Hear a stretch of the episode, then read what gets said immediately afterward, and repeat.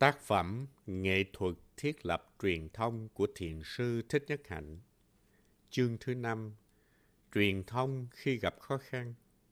Phần tiếp theo. Hòa giải trong gia đình. Sự truyền thông trong gia đình đôi khi cực kỳ khó khăn bởi vì những người chung sống thường có những đau khổ giống nhau và phản ứng trước hoàn cảnh giống nhau. Đau khổ trong gia đình thường là do cha mẹ hay tổ tiên truyền lại cho con cháu. Nếu không hiểu rõ và hòa giải đau khổ của chính mình, thì ta sẽ trao truyền đau khổ xuống cho con cháu ta. Cho nên thực tập thiết lập truyền thông tốt đẹp không phải chỉ cho ta và người ta thương mà còn cả cho con cháu ta nữa. Hiểu được đau khổ của chính ta là hiểu được đau khổ của tổ tiên, cha mẹ. Vì không thể xử lý và hóa giải đau khổ của mình, tổ tiên cha mẹ đã truyền những đau khổ của họ xuống cho con cháu. Chúng ta là những người thừa kế đau khổ của tổ tiên, cha mẹ. Khi còn trẻ, nhiều người đã quyết định là sẽ hành xử khác với cha mẹ. Chúng ta tự nghĩ là sẽ không bao giờ làm cho con cái đau khổ. Nhưng khi lớn lên, chúng ta lại hành xử y hệt như cha mẹ. Nhiều người đau khổ vì không biết cách xử lý năng lượng tiếp nhận từ ông bà, cha mẹ. Chúng ta đã tiếp nhận không biết bao nhiêu hạt giống tích cực cũng như tiêu cực từ ông bà, cha mẹ. Vì không biết cách chuyển hóa, ông bà, cha mẹ đã trao truyền tập khí cho con cháu. Sự trao truyền ấy có khi tiếp nối qua nhiều thế hệ phải ý thức rằng ta là sự tiếp nối của cha mẹ và tổ tiên. Phải thực tập chế tác chánh niệm để có thể ý thức và ôm ấp tập khí bằng năng lượng chánh niệm. Nhờ đó mà năng lượng của tập khí sẽ yếu dần. Nếu tiếp tục thực tập như thế thì ta sẽ chấm dứt vòng luân hồi. Và như thế, không những chính ta được lợi mà con cháu chúng ta cũng được lợi chúng ta cũng có thể giúp cho con cháu học cách xử lý năng lượng tập khí và nuôi dưỡng những yếu tố tích cực ở trong chúng. Đau khổ do cha mẹ gây nên lúc ta còn nhỏ có lẽ là những đau khổ sâu kín nhất. Chúng ta có thể thù ghét cha mẹ và nghĩ rằng không thể nào hàn gắn với cha mẹ khi cha mẹ còn sống hay đã qua đời. Tuy nhiên, với thực tập hơi thở chánh niệm, bước chân chánh niệm và thực tập nhìn sâu, chúng ta có thể chuyển hóa và phục hồi truyền thông ngay cả trong những tình huống khó khăn nhất trong gia đình. Nếu người kia cũng tu tập thì sự hòa giải sẽ dễ dàng hơn. Tuy nhiên vẫn có thể hòa giải dù cho người kia không biết tu tập. Mối liên hệ với cha mẹ hay anh chị em có thể rất mực khó khăn. Có lẽ là vì thương tích lúc nhỏ, vì không được ai lắng nghe cho nên bây giờ họ tiếp tục vòng luẩn quẩn và không còn muốn lắng nghe ai nữa. Không nên đòi hỏi những người trong gia đình phải thay đổi. Một khi anh có thể phát triển năng lượng, hiểu biết và thương yêu trong anh, thì hòa giải trong gia đình có thể bắt đầu. Tôi vẫn còn nhớ trong khóa tu tại Oldenburg, miền Bắc của Đức Quốc. Vào ngày thứ tư của khóa tu, tôi đã ra thời hạn chót cho mọi thiền sinh là trước 12 giờ khuya ngày hôm đó. Nếu có ai đang gặp khó khăn trong mối quan hệ với một người nào, thì phải tìm cách hòa giải ngay. Ngay hôm sau, một thiền sinh đã đến và nói với tôi – Tôi giận cha tôi đã nhiều năm nay. Tôi không muốn nhìn mặt ông ta nữa. Ngay tối hôm qua, khi gọi điện về cho cha tôi, tôi không nghĩ rằng tôi sẽ có đủ bình tĩnh để nói chuyện với ông ấy. Thế mà khi vị thiền sinh ấy nghe tiếng nói của người cha, anh ta đã sử dụng lời ái ngữ một cách tự nhiên, không cố gắng. Anh ta nói, con biết là ba đã đau khổ trong nhiều năm qua. Con xin lỗi. Con biết là con đã hành động, đã nói lên những điều không hay, không phải.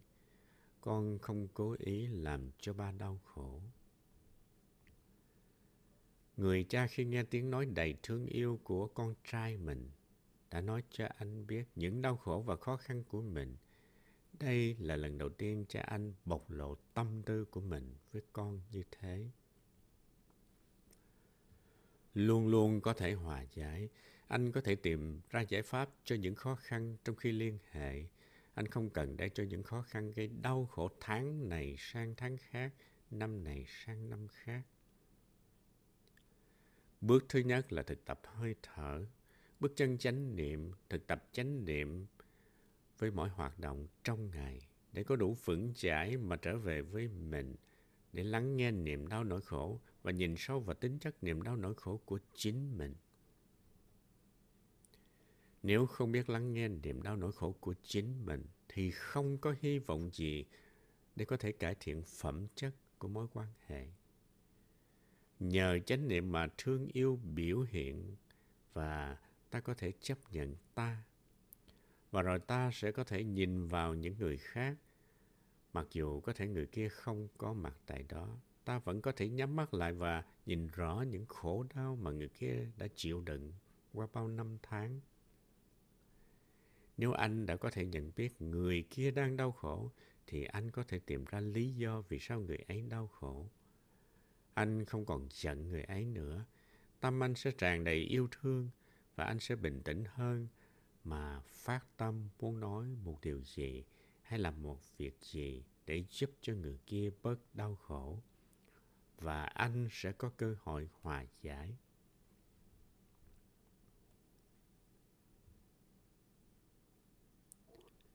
Truyền thông trong quan hệ lâu dài.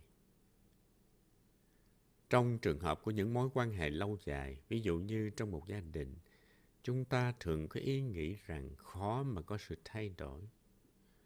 Chúng ta nghĩ rằng đáng lẽ người kia phải thay đổi nhưng không thay đổi và chúng ta bỏ cuộc. Nhưng chúng ta cần chấm dứt mọi phán xét và trở về truyền thông với chính mình. Nếu chờ cha mẹ hay người bạn đường thay đổi thì biết tới bao giờ. Cách hay nhất là phải tự mình thay đổi trước đã không nên đòi hỏi ép buộc người khác phải thay đổi. Mặc dù cần phải mất rất nhiều thời gian, ta sẽ cảm thấy thỏa mãn hơn khi nhận thấy mình đã làm chủ được mình và đã hành xử một cách tốt đẹp nhất. Đôi khi vì một ai đã làm cho ta bực mình mà ta muốn mở lời trách móc. Nếu ta hấp tấp trách mắng thì người kia cũng sẽ bực mình và cả hai ta và người ấy đều bực mình, đều trở nên khó chịu. Trời xanh, hoa thắm đều như tan biến, chỉ còn hai cái khói giận sắp mặt. Đây là một trường hợp leo thang xung đột, leo thang khổ đau. Trong trường hợp này, ta phải tìm cách thoát ra khỏi tình huống đau khổ, trở về với mình, tìm lại bình an cho đến khi cảm thấy có đủ khả năng để giải quyết khó khăn trong thương yêu. Chỉ khi đã cảm thấy bình tĩnh, ta mới mời người kia nói chuyện. Ta có thể xin lỗi là đã không hiểu rõ người ấy nhiều hơn. Ta chỉ nói những lời ấy khi đã sẵn sàng.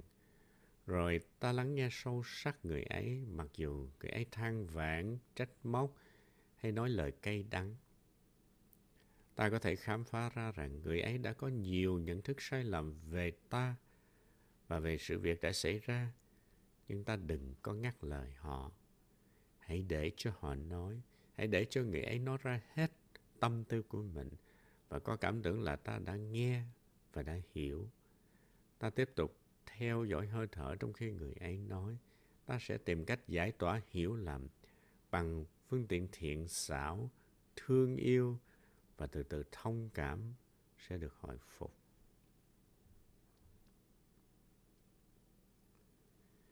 Nếu ai đó nói ra một điều không đúng sự thật, thì ta đừng ngắt lời người ấy. Không không, tôi đâu có ý đấy. Hãy để cho người ấy nói ra khó khăn của mình. Nếu ta ngắt lời thì người ấy sẽ không còn có ý muốn nói và sẽ không nói hết những gì cần nói ta có dư thì giờ. Có thể ta cần bỏ ra nhiều ngày quán chiếu sâu sắc để có thể nói một cách khéo léo cho người kia biết nhận thức sai lầm của mình. Khi người ấy sẵn sàng nghe ta. Ta và người ấy có thể giận nhau nhiều năm tháng chỉ vì một lý do nào đó và ta đã bị kẹt trong tình huống đó và không thể thay đổi hoàn cảnh. Nếu bạn có thể hiểu người ấy một cách sâu sắc thì bạn có thể hòa giải, thương yêu, ái ngữ và lắng nghe sâu là những phương tiện hữu hiệu nhất để tái lập truyền thông. Nếu ta biết tìm hiểu và biết tự chuyển hóa thì ta có thể giúp người ta thương. Đôi khi ta ở trong một môi trường không mấy lành mạnh và ta không có không gian để mà truyền thông với chính mình. Đôi khi ta phải thay đổi môi trường chung quanh ta. Đôi khi ta nghĩ rằng cắt đứt quan hệ hay ly dị là giải pháp duy nhất. Điều ấy có thể xảy ra trong một tình huống đầy bạo động và áp bức. Cho nên ta cần có một môi trường mà ta cảm thấy được bình an, không bị đe dọa. Nhưng trong một quan hệ mà cả hai người đều thương yêu nhau, không muốn gây hại cho nhau, mà không biết làm sao để truyền thông, thì có thể có những giải pháp khác. Có nhiều người cho rằng ly dị là một giải pháp, nhưng sau khi đã cùng nhau ký vào tờ ly dị, họ tiếp tục đau khổ. Nếu hai người còn có con cái, tiền bạc, tài sản, thì cả hai còn phải vướng, vương vấn nhiều năm nữa cả. Ta không thể tách rời người kia ra khỏi ta. Ta không thể tách rời ta ra khỏi người kia. Đau khổ vẫn cứ triền miên. Vậy thì vấn đề không phải là ta và người thương của ta có nên tiếp tục chung sống với nhau hay là không. Vấn đề là hai bên có thể tìm hiểu nhau, có thể sử dụng ái ngữ, lắng nghe, mặc dù cơ sự xảy ra như thế nào đi nữa.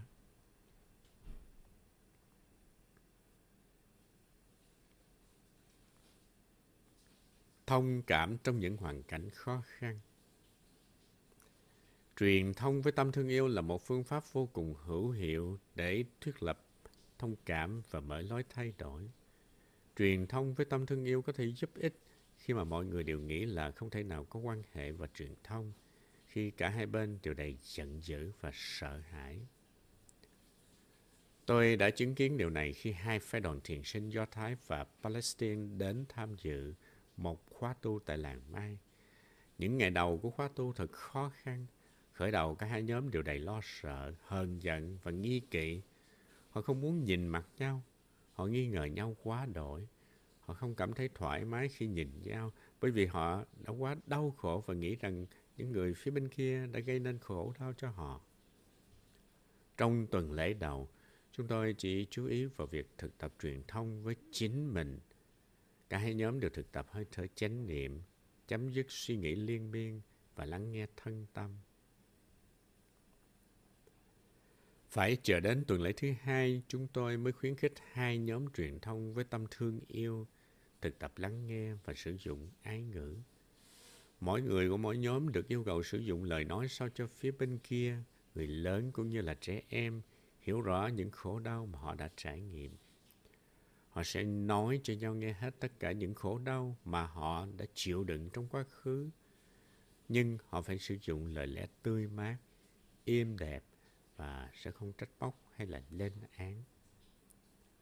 Chúng tôi khuyên những người ngồi nghe sẽ nghe với tâm thương yêu, nếu nghe một điều gì sai lạc, họ sẽ cố gắng không cắt đứt hay cải chính bởi vì họ sẽ có cơ hội và nhiều thì giờ để cho nhóm kia sửa đổi nhận thức sai lầm.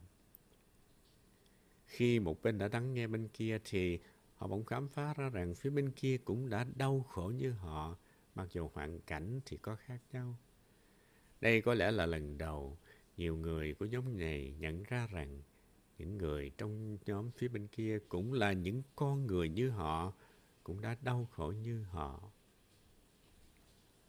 Một khi đã thấu hiểu niềm đau nỗi khổ của người khác thì chúng ta phát lòng thương và không còn sợ hãi khét bỏ người ấy được nữa. Ta có thể nhìn người ấy bằng con mắt khác và khi người ấy thấy được ánh mắt thương yêu, bao dung của ta thì lập tức sẽ bớt đau khổ. Những buổi họp mặt của hai nhóm đã được tổ chức thế nào để mỗi nhóm có đủ thì giờ lắng nghe và giải bày khổ đau của mình. Trong những buổi họp mặt ấy, một vài thầy cô, các vị xuất sĩ của làng, không phải là người Do Thái hay Palestine, đã đến và cùng ngồi yên, cùng thở để hỗ trợ.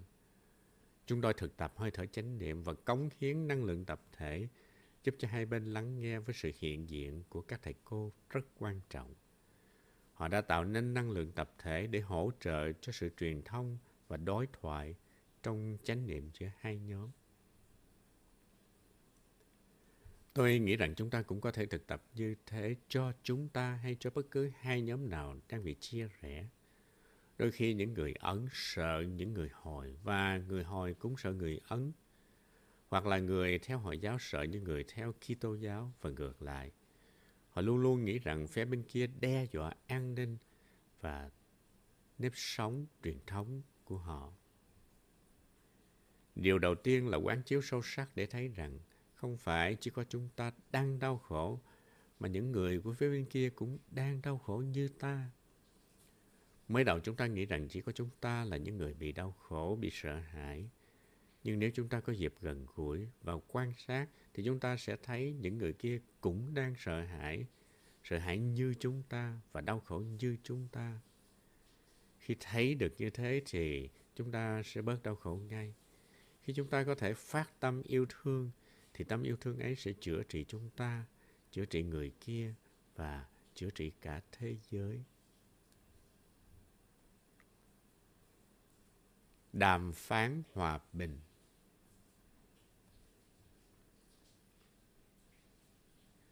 Tôi cho rằng những người trong chính quyền có trách nhiệm tổ chức các cuộc hòa đàm sẽ thành công hơn nếu họ tổ chức đàm phán như chúng tôi, nghĩa là tổ chức những cuộc họp mặt chú trọng lắng nghe và ái ngữ. Khi hai bên họp lại để đàm phán, họ không nên bắt đầu ngay vào việc đàm phán. Mỗi phía đều đang chìm đắm trong nghi ngờ, hờn giận và sợ hãi. Nếu còn nhiều cảm xúc nặng nề như thế thì khó mà đàm phán. Khởi đầu của cuộc đàm phán là để dành riêng cho việc thực tập hơi thở, bước chân chánh niệm, thực tập thiền tọa, thư giãn. Khi đó cả hai bên mới sẵn sàng lắng nghe nhau và có ý muốn cũng như là khả năng tìm hiểu nhau như là nền tảng cho một cuộc đàm phán có hy vọng thành công. Nếu không khí trong khi đàm phán trở nên quá căng thẳng thì vị chủ tọa nên khuyên mọi người tạm ngưng và theo dõi hơi thở để lấy lại bình tĩnh. Ngay khi có một người đang trình bày ý kiến của mình, những người khác cũng nên dừng lại và cùng theo dõi hơi thở. Khi tôi đến nói chuyện với một nhóm dân biểu tại Quốc hội Hoa Kỳ, tôi đã đề nghị một phương pháp tương tự. Chúng tôi đã tổ chức một buổi thiền tập và cùng nhau thực tập chánh niệm. Đó là nhiều năm về trước, nhưng cho đến bây giờ một vài dân biểu tại quốc hội vẫn còn thực tập đi trong chánh niệm. Đưa truyền thông với tâm yêu thương và sử dụng ái ngữ vào sinh hoạt chính trị là một việc có thể làm được và rất có ích. Không có nơi nào không có lúc nào mà không thể áp dụng truyền thông với tâm thương yêu và sử dụng ái ngữ. Không cần phải chờ tới một cơ hội đặc biệt nào cả. Có thể áp dụng cho mọi trường hợp và đem lại lợi ích. Nếu hành xử như thế hôm nay thì chúng ta có thể hàn gắn những đổ vỡ của quá khứ nhờ cảm thông, tuệ giác và chữa trị cho chúng ta, cho gia đình cũng như là cộng đồng của chúng ta.